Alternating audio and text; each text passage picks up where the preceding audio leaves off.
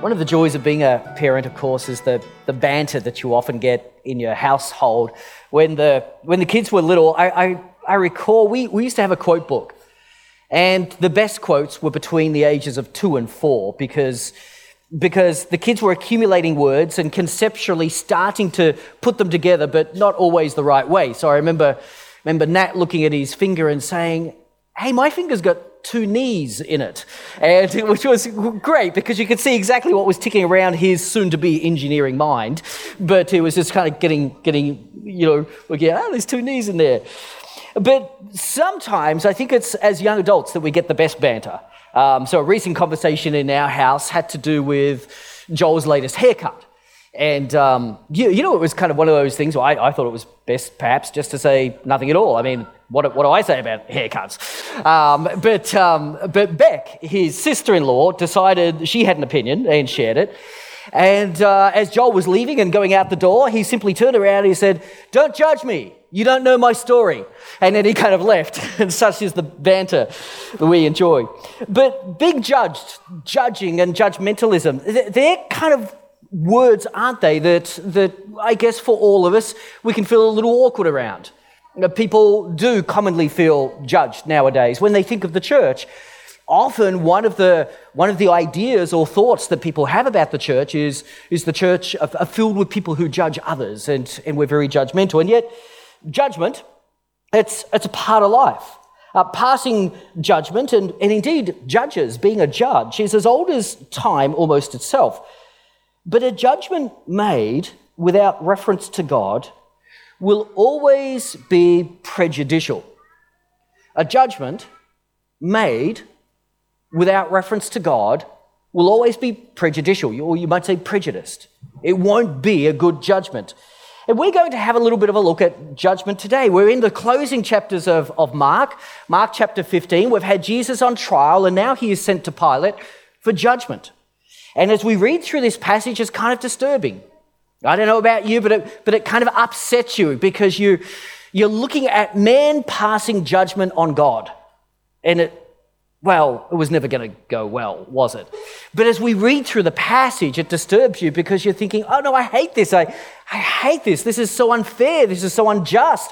This is a really poor judgment. And yet we have to come to grips with judgment and, and the way that that works. So, Turn with me um, in your Bibles to Mark chapter 15, and we're going to read um, verses 1 through to 15. Mark chapter 15, verses 1 through to 15. This is Jesus before Pilate. Verse 1 Very early in the morning, the chief priests, with the elders, the teachers of the law, and the whole Sanhedrin, they made their plans. So they bound Jesus, led him away, and handed him over to Pilate. Are you the king of the Jews? asked Pilate. You have said so, Jesus replied. The chief priests accused him of many things. So again, Pilate asked him, Aren't you going to answer? See how many things they are accusing you of? But Jesus still made no reply. And Pilate was amazed. Now, it was the custom at the festival to release a prisoner who the people requested. And a man called Barabbas was in prison with the insurrectionists who had committed murder in the uprising. The crowd came up and asked Pilate to do for them what he usually did. Do you want me to release to you the king of the Jews? asked Pilate, knowing it was out of self interest that the chief priests had handed Jesus over to him. But the chief priests stirred up the crowd to have Pilate release Barabbas instead. What shall I do then with the one you call the king of the Jews? Pilate asked them. Crucify him, they shouted. Why? What crime has he committed? asked Pilate. But they shouted all the louder, Crucify him. Wanting to satisfy the crowd, Pilate released Barabbas to them. He had Jesus flogged and handed him over to be crucified. Well, the context here is is that of the trial, the illegal trial in the early hours of the morning. Um, that basically led to trying to get a quick verdict on Jesus. Um, Pilate, like many Rome officials, he would spend the Passover in Jerusalem at the palace there, and, and he would basically, like many Roman officials, he would basically spend dawn to midday seeing various people and hearing complaints. And so the Sanhedrin were, were quick to bring Jesus in and try and get their complaint heard. They could have taken a couple of angles. For instance, they could have talked about Jesus speaking against the temple because, well, under their own law, they could, they could uh, condemn somebody for that. But, but probably the Romans weren't going to crucify Jesus for that. And basically, they needed, that's what they needed Pilate to do. And so they, they chose this other charge, the messianic charge, the fact that Jesus claimed to be king of the Jews. That's the one that they chose to bring before Pilate because, well, that was a threat to the emperor. The Roman Empire didn't like other kings. And so by bringing this particular charge to Pilate, they had a shot at actually getting Jesus crucified. And then, as Pilate was talking to the crowd, they worked the crowd and they worked them into a frenzy. And even though Pilate could see that that they could release someone and, and tried to turn everything on its head by saying, well, hey, why didn't you, why didn't you have Jesus released to you? Nonetheless, the chief priest stirred up the crowd to cry out, no, Barabbas. That's who we want. Release Barabbas. Crucify Jesus. And that's the scene that kind of takes place in front of us. It's a judgment, and it's a poor judgment.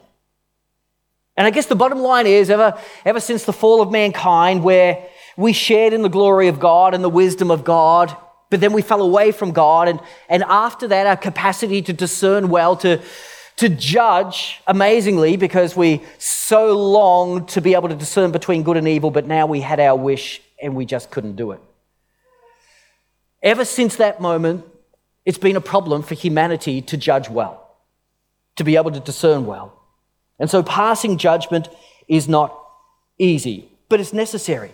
And in fact, you might say in, in, many, day, in many ways that, that judgment actually can have quite a positive kind of an outcome. Here's a definition of judgment. This doesn't sound too bad, doesn't it?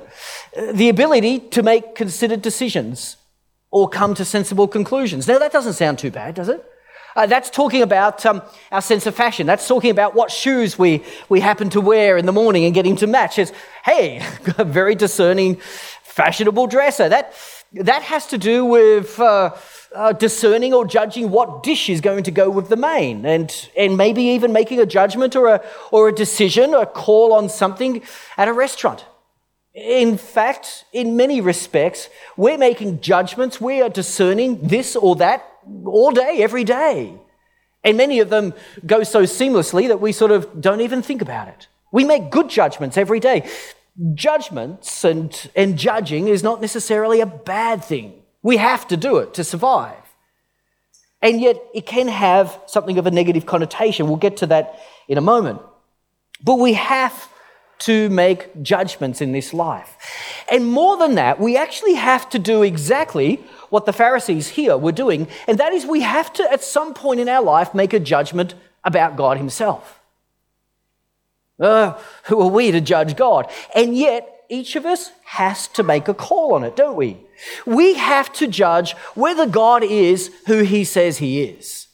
We have to make a judgment as to is Jesus who He says He is. Um, for instance, take uh, Romans Romans ten ten. For it is with your heart that you believe and are justified. Basically, this is, this is how Paul describes the way in which we become a Christian, the way in which we come to salvation. We, we have to, in our heart, in our, the very, very center of our being, we have to, in our heart of hearts, come to a place where we truly believe that Jesus is God. Jesus is who he says he is. That's a judgment we are making a judgment about God in that, in that case. Even as the Sanhedrin here were trying Jesus, all humanity at some point or another must trial God. They must make up a decision. Does God exist? They must make up their minds. Is Jesus God? Because that's who he said he was. And then once we make up our minds that, okay, Jesus, you are God. You are God. Then we have to make a, a multitude of decisions after that so that we can obey him carefully. In Matthew 28 20, he says, um, to be my disciple, you have to obey all of my commands. And so we'll have to make a whole series of judgment calls about what it is that Jesus commanded and how to put that into practice. How it is that we can obey all of Jesus' commands and, and be, be a disciple. But how do we do that? What's the most fair, equitable way to judge God? Do we judge him on his actions? Do we judge him on his character? How do we judge God? What's, what's a fair way to do that? Do we, do we read through the Bible and look at the stories and kind of think, well, well, they're nice stories. I like them. Okay, God, tick, you're good.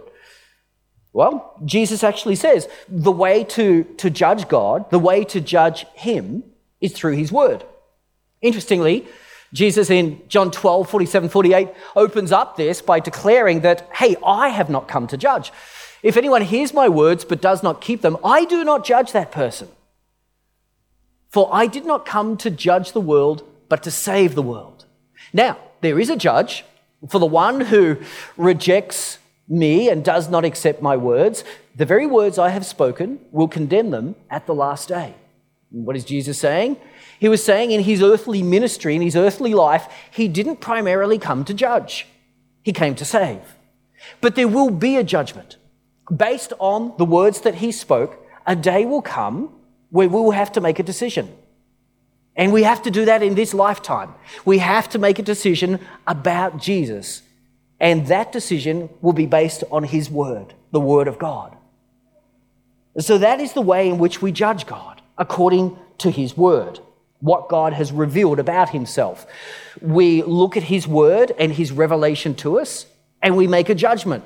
We say, okay, in faith, I believe that. I believe everything that you say about yourself.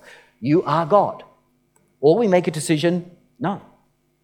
No, no, that doesn't make sense to me at all. But we have to make that decision, and there is repercussions about what we decide.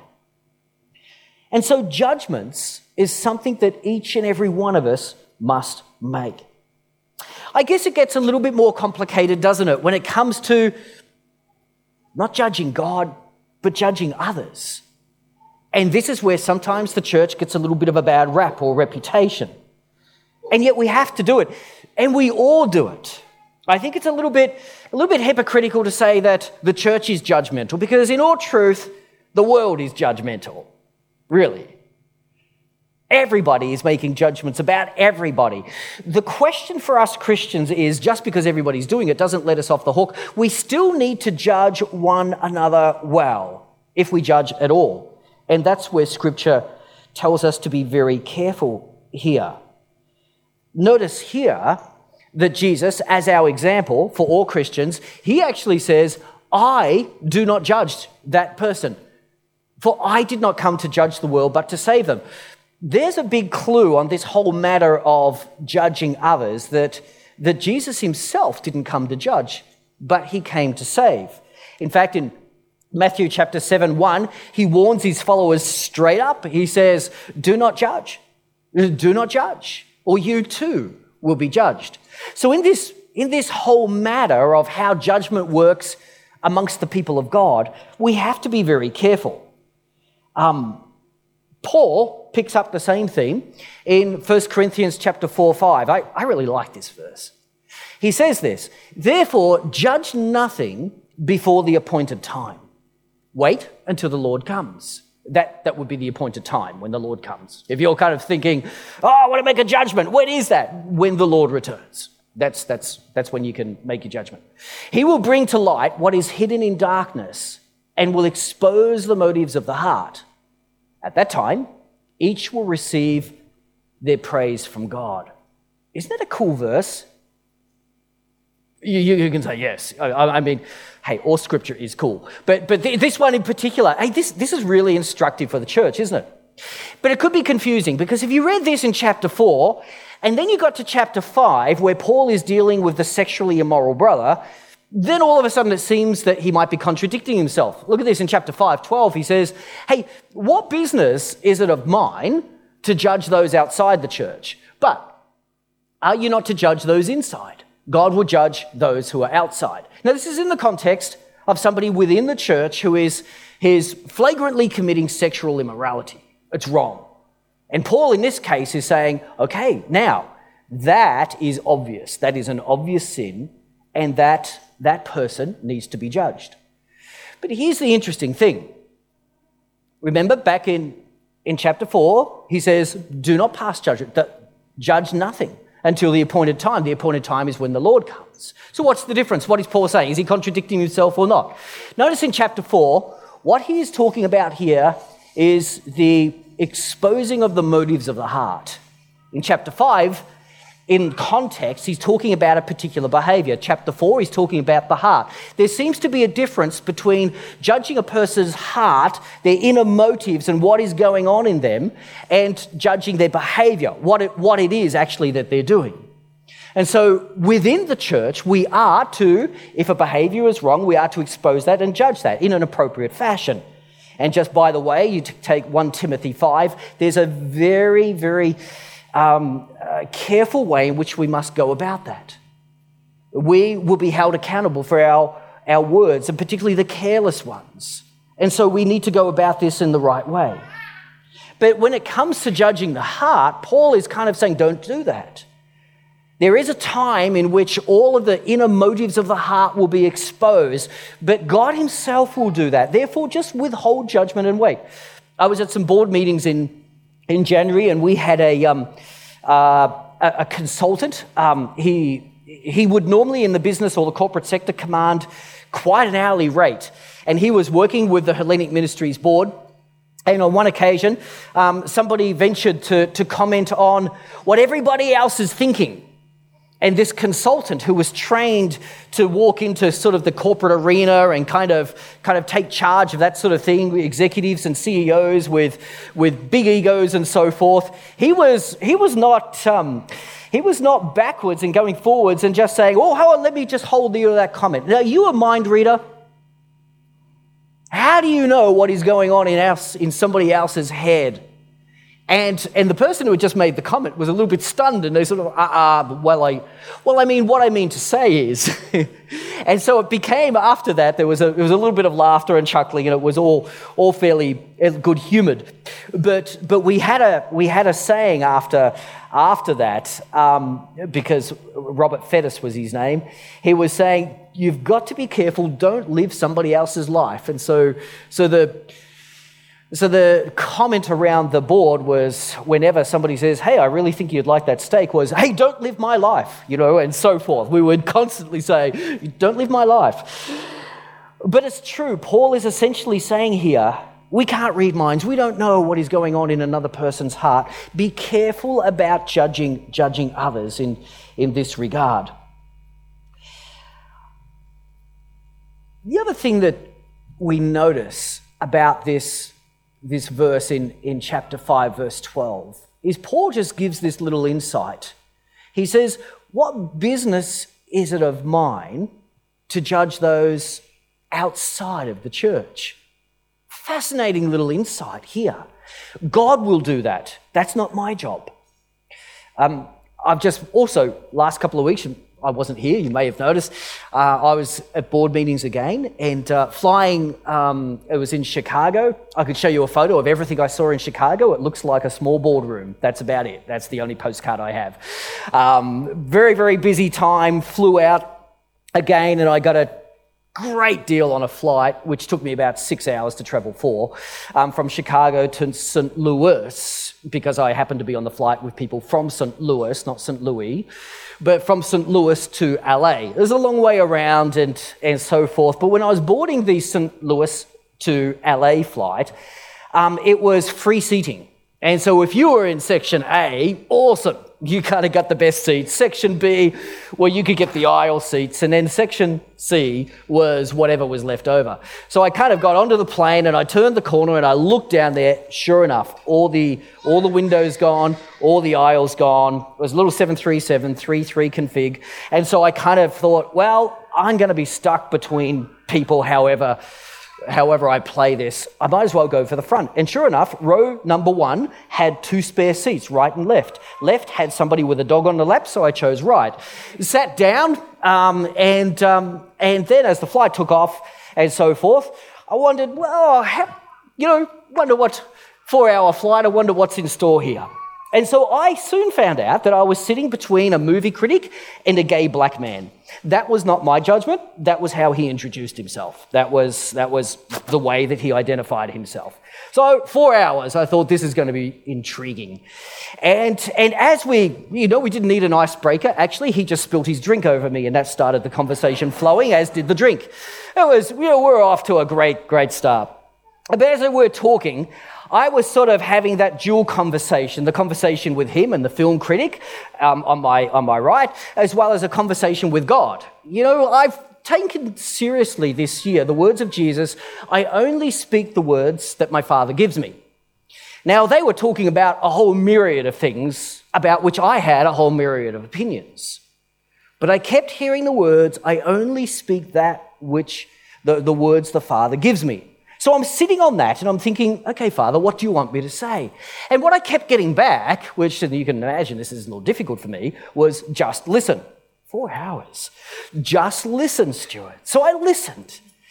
And you'll see why in a moment this became important. As the flight went on and I was, I was listening to, to uh, my two new friends, um, and they just, for the entire flight, never asked me what I did for a living, which I, I was waiting for because I thought that'll be really interesting.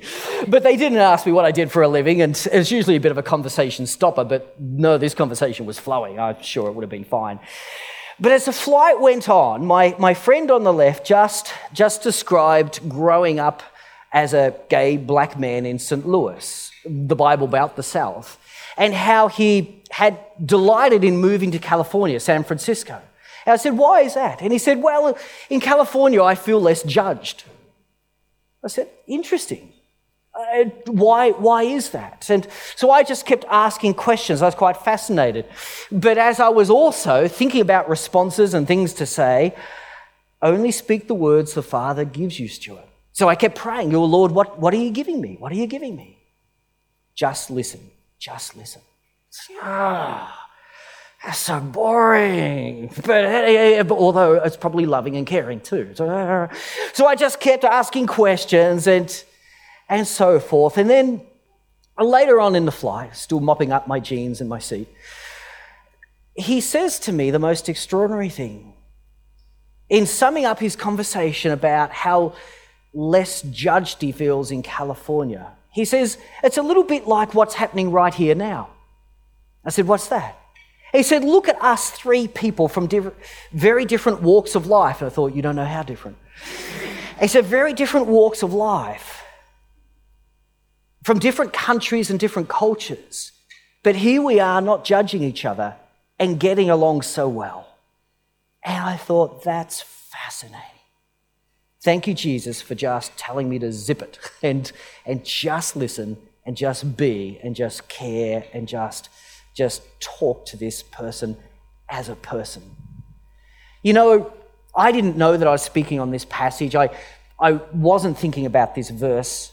But as I was preparing for this sermon, I couldn't help but think to that flight and that conversation where Paul says, What business is it of mine to judge those outside the church?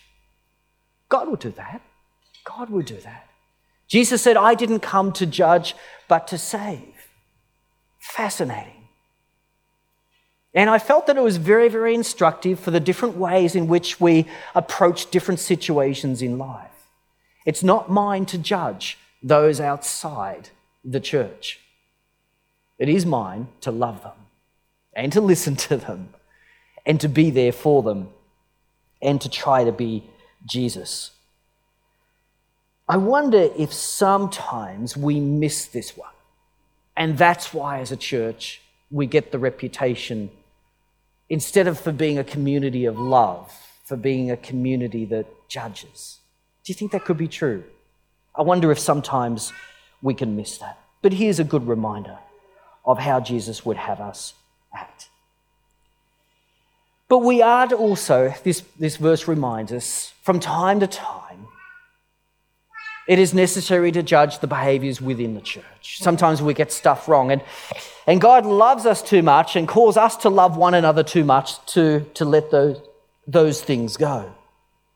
And in those matters, again, carefully and along biblical guidelines, We need to pick up on those behaviors that are not okay and that we need to talk to each other about, not in a punitive fashion, but in a corrective fashion because we want to be more and more like Jesus. I remember I do a lot of references for people in my role as pastor. I've probably done references for you. Uh, you're going for a new job, and I often do a reference. You're sending your kids to a Christian school, and I do a reference. You want to rent a house, and I do a reference. You're going on a beach mission or a coffee shop, and we do references. So I, I do a lot of references. I had one that was quite fascinating one time. It came in, and the email just said, um, it was an application for a new job, and the email just said, Stewart, would you, would you mind being my referee and um, um, giving a reference for who you know me to be? And I really liked that wording. Would you please give me a reference for who you know me to be? In other words, not what you've heard on the grapevine, not what, you, what you've heard from somebody else. Don't consult the pastoral team. Oh, what do I put in my reference? Would you give me a reference for who you know me to be? That's good wording, isn't it? It's probably a good way for us to approach these decisions. And one other thing on the topic of, of, of what does it look like when the church is involved in, in judging various things is to remember Galatians 6 4 to judge yourself first. Um, you should each judge your own conduct. If it is good, then you can be proud of what you have you yourself have done without having to compare it with what somebody else has done. This would be along the same lines as Jesus saying, Hey, you're worried about that little speck in somebody else's eye. Don't you realize you've got a log in your own? I sometimes remind myself, Stewart, you ain't got a log, you've got a log jam. You know, it's just step back from a situation. Don't speculate. Don't, don't sort of guess what's happening in the lives of others and what their motives might be. And so step back from that and ask yourself this what's going on in your own life? Do you have a log? Do you have a log jam? What is going on in your heart right now, Stewart? And, and I usually find that if I I stand back from a situation and judge myself first. All judgments after that are so much more gracious. It's very, very interesting the way that works. But a good reminder um, in the way that we are to judge various situations. So, human judgment is faulty, and we're not immune to that within the church. But what about when we are the ones being judged? We're looking here at the, the Sanhedrin judging Jesus unfairly. And the fact is that sometimes we might be judged unfairly as well. What does the Bible say about that? Well, firstly, it says anticipate it. It's going to happen. Um, when you were brought before synagogues, rulers, and authorities, don't worry about what you, uh, about how you will defend yourself or what you will say. The Holy Spirit will teach you at that time what you should say. Notice that it doesn't say if; it says when anticipate the fact that in this life, particularly as a Christian, as a follower of Jesus, there are times you're going to be misunderstood. You really are. It's going to happen. When that happens, you can trust God. You can trust God to defend your honor. You can trust God to give you the words that you have to speak at the right time. And here's Here's something really cool.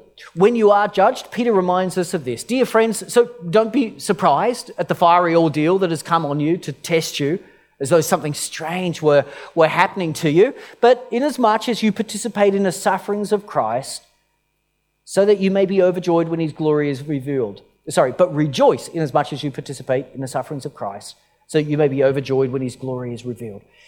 Essentially, here, Paul is saying when you're criticized, when you're judged, when, when you are in, in, in any, any way going through a fiery ordeal, you are identifying with Christ himself in his sufferings.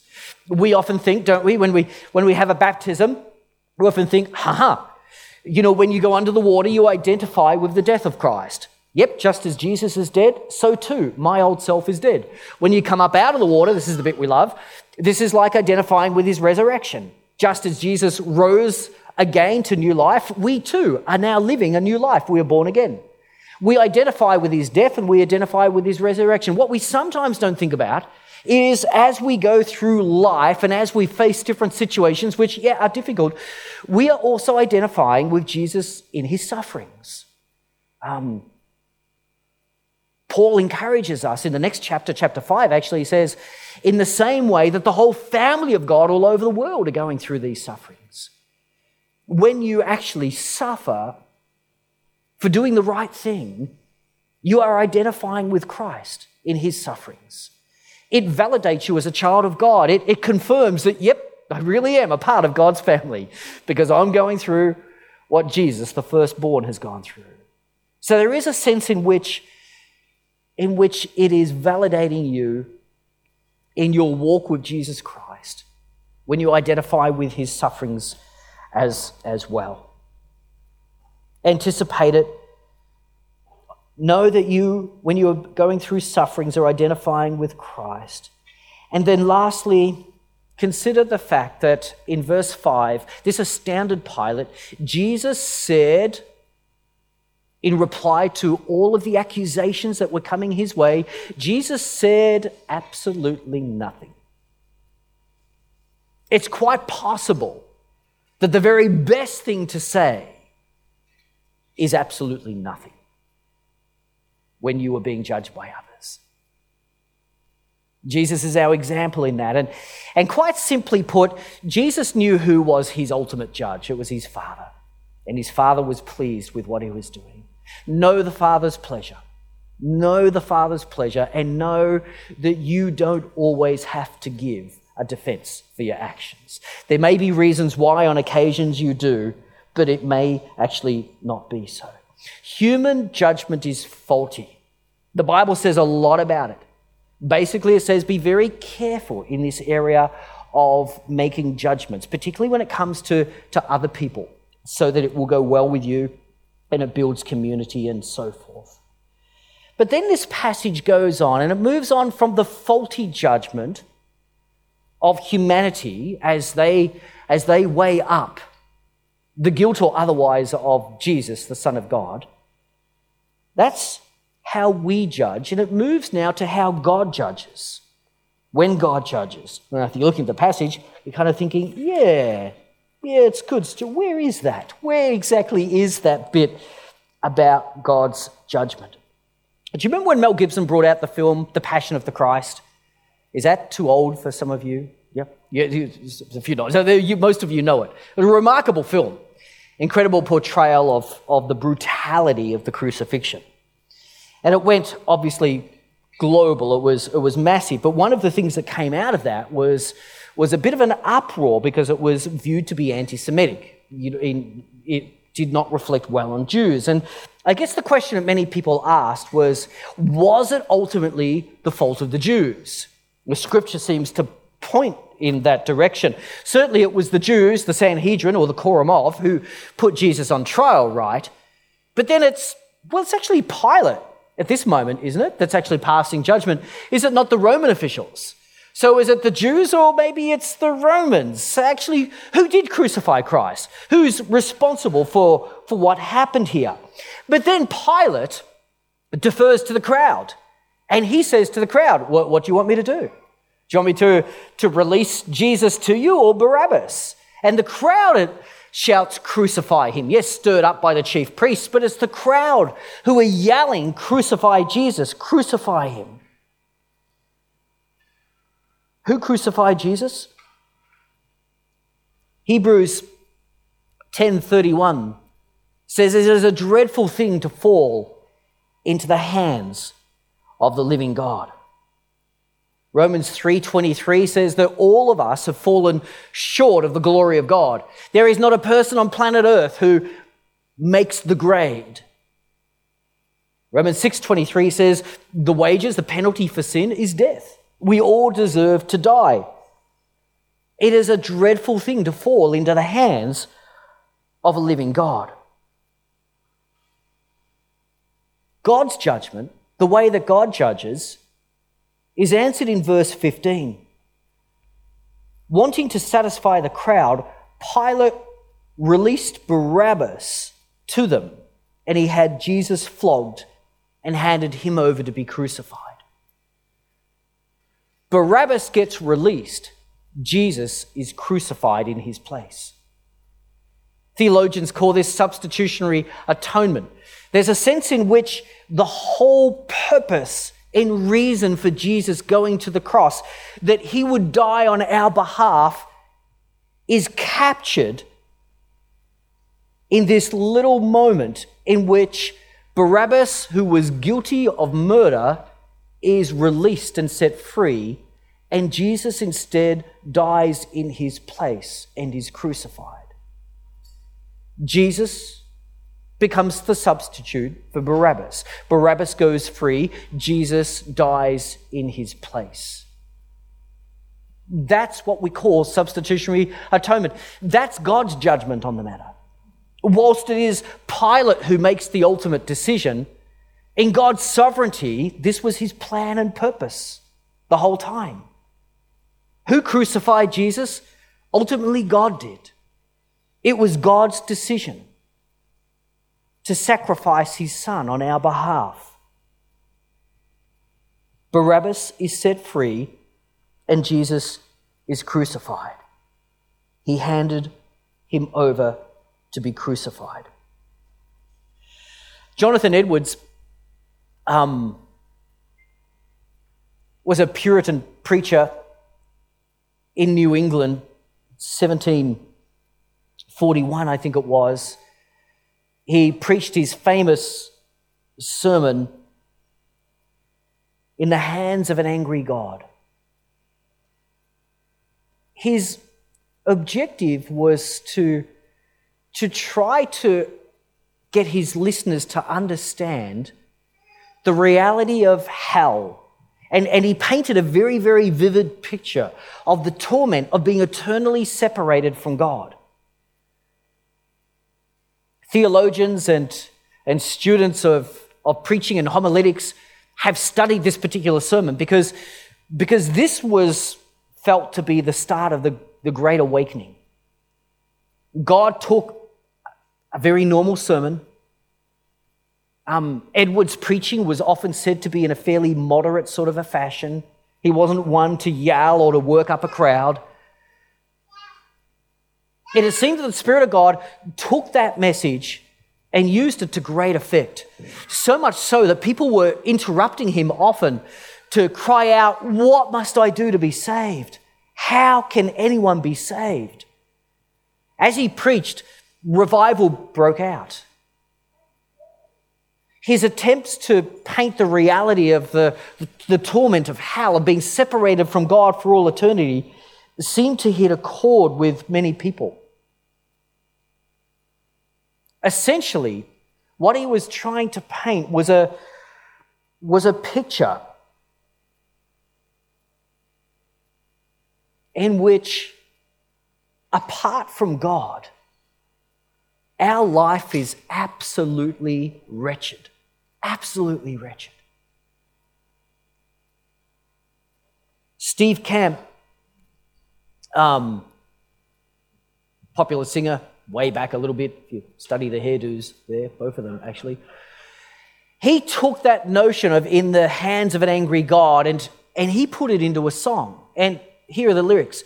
But the hands of an angry God were pierced and bleeding as he embraced all heaven's wrath upon the cross.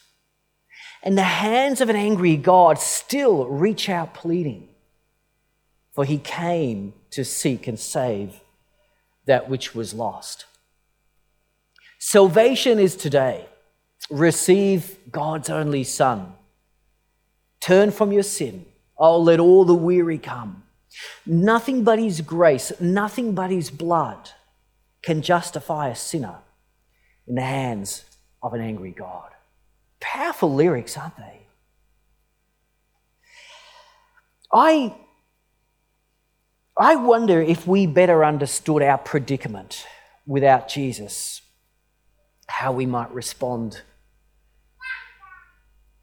But if, but if I can put it this way, imagine your most anxious moment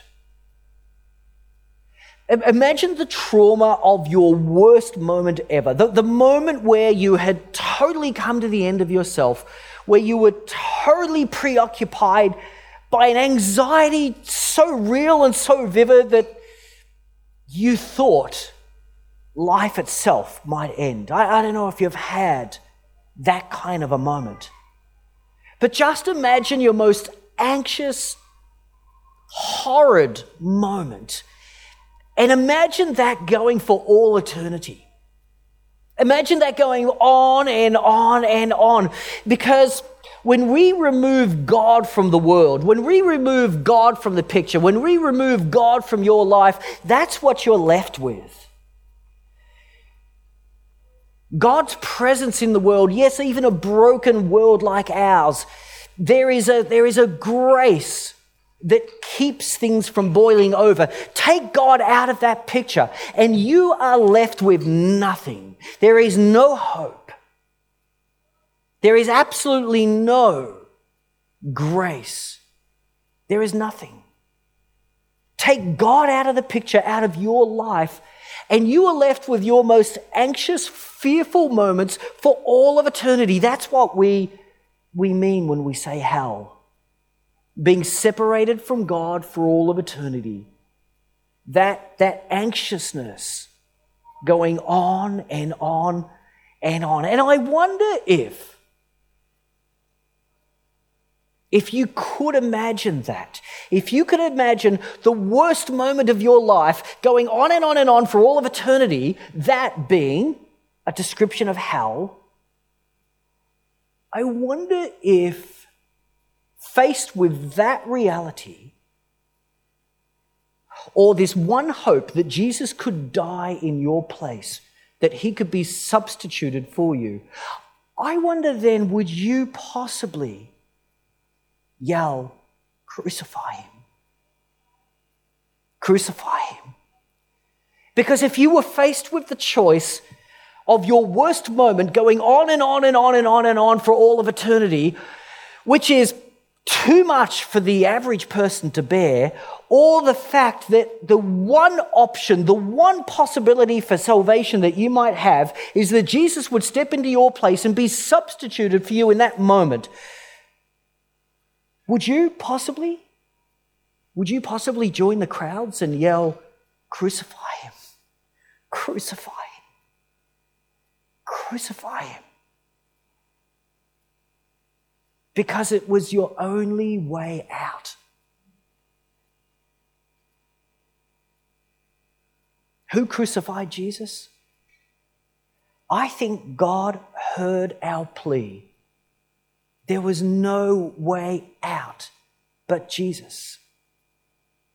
And he said, Okay, I will. Okay. For your sake, because I love you.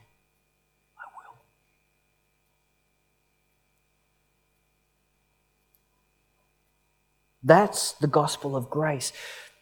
The reality is, this passage ends with Pilate saying, And he handed him over to be crucified. But Jesus had already spoken into this. In John 10 17, he says, The Father loves me because I sacrifice my life so I may take it back again. No one can take my life from me. I sacrifice it voluntarily. That's the gospel of grace. That's our Savior. That's our Jesus. That's who took our place, substituted Himself for us. Verse 7 of this passage introduced to us Barabbas, a man called Barabbas. But you could put your name there. A man called, a woman called, just insert your name.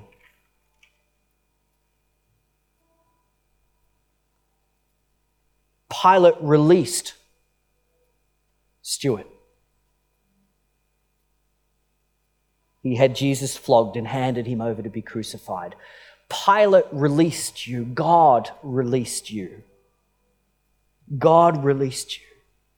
And in your place, handed Jesus over to be crucified. That's our gospel of grace. In Christ, God does judge, and He judges you to be not guilty. He judges you to be not guilty. because you are released. Just like Barabbas, you are released. Jesus has taken your place. That's, that's grace. That is grace. Guys are going to lead us in the song Reckless, Reckless Love. Um, from a human standpoint, it really is pretty reckless. From God's standpoint, it made so much sense. And I wonder if, as we sing this song, you might, you might want to somehow respond. This message of the hands of an angry God, pierced and bleeding for you, Jesus Christ, serving as your substitute, so that you might be released. Him crucified for your release. I wonder if that may have struck a chord with you afresh. And in some way, you just want to say, Thank you, Jesus. Thank you. You want to acknowledge or perhaps even accept for the very first time. You've, you've heard about this gospel, this good news that Christians speak of, but, but it's never really made sense to you until tonight, and you've thought, okay, I got it. I got it. I, I want in. I, I would like Jesus to be the substitute for me. And you can do that simply by saying yes to Him. Just saying yes to God. God, I believe you. I believe you are who you say you are. Jesus, I believe you are God. You say you are. I believe you are, and you died in my place. I'm so sorry for my sin. I accept the forgiveness that is offered only in you. Thank you, Jesus. That's, that's how simple it is. That really is how simple it is. That's the prayer of faith. That's the prayer that ushers you into the kingdom of God, the family of God. That's the prayer that changes your life. That's the prayer that this very night could turn your life right around. But either way, whether it's the first time or whether it's just another time, you want to say tonight, hey, God, thank you. Thank you for being the substitute, the necessary substitute for my sin. Thank you for releasing me into this wonderful life of freedom. And many of you have been studying what it means to be free in Christ. Thank you. I'm released. I'm free. Thank you for what you've done. Maybe during this, this song, you just want to give expression to that. You want to say, Thank you, God. Maybe you want to even, even treat this, this front area as a little place of response, little altar where you just come before God and on your knees afresh say, Hey, thank you, Jesus. Thank you for what you've done. A man named Barabbas was released. Jesus was handed over to be crucified. You have been released. Christ in your place has taken the form. Let's pray. Hey? Thank you. Um, thank you, God, for this incredible gospel of grace. Thank you for the reminder of what you have done through your Son, Jesus. we just, yeah, we a little lost for words at time. What, what could we say that would express our indebtedness to you?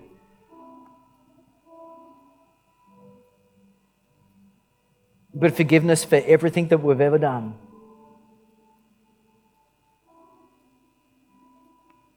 Can be found at the cross. It can be found tonight I just want to say thank you so much. Thank you for taking our place. Thank you that you have judged correctly and your judgments are perfect. Man's judgment is faulty, your judgment is perfect. And you have found us to be not guilty. So thank you, Jesus.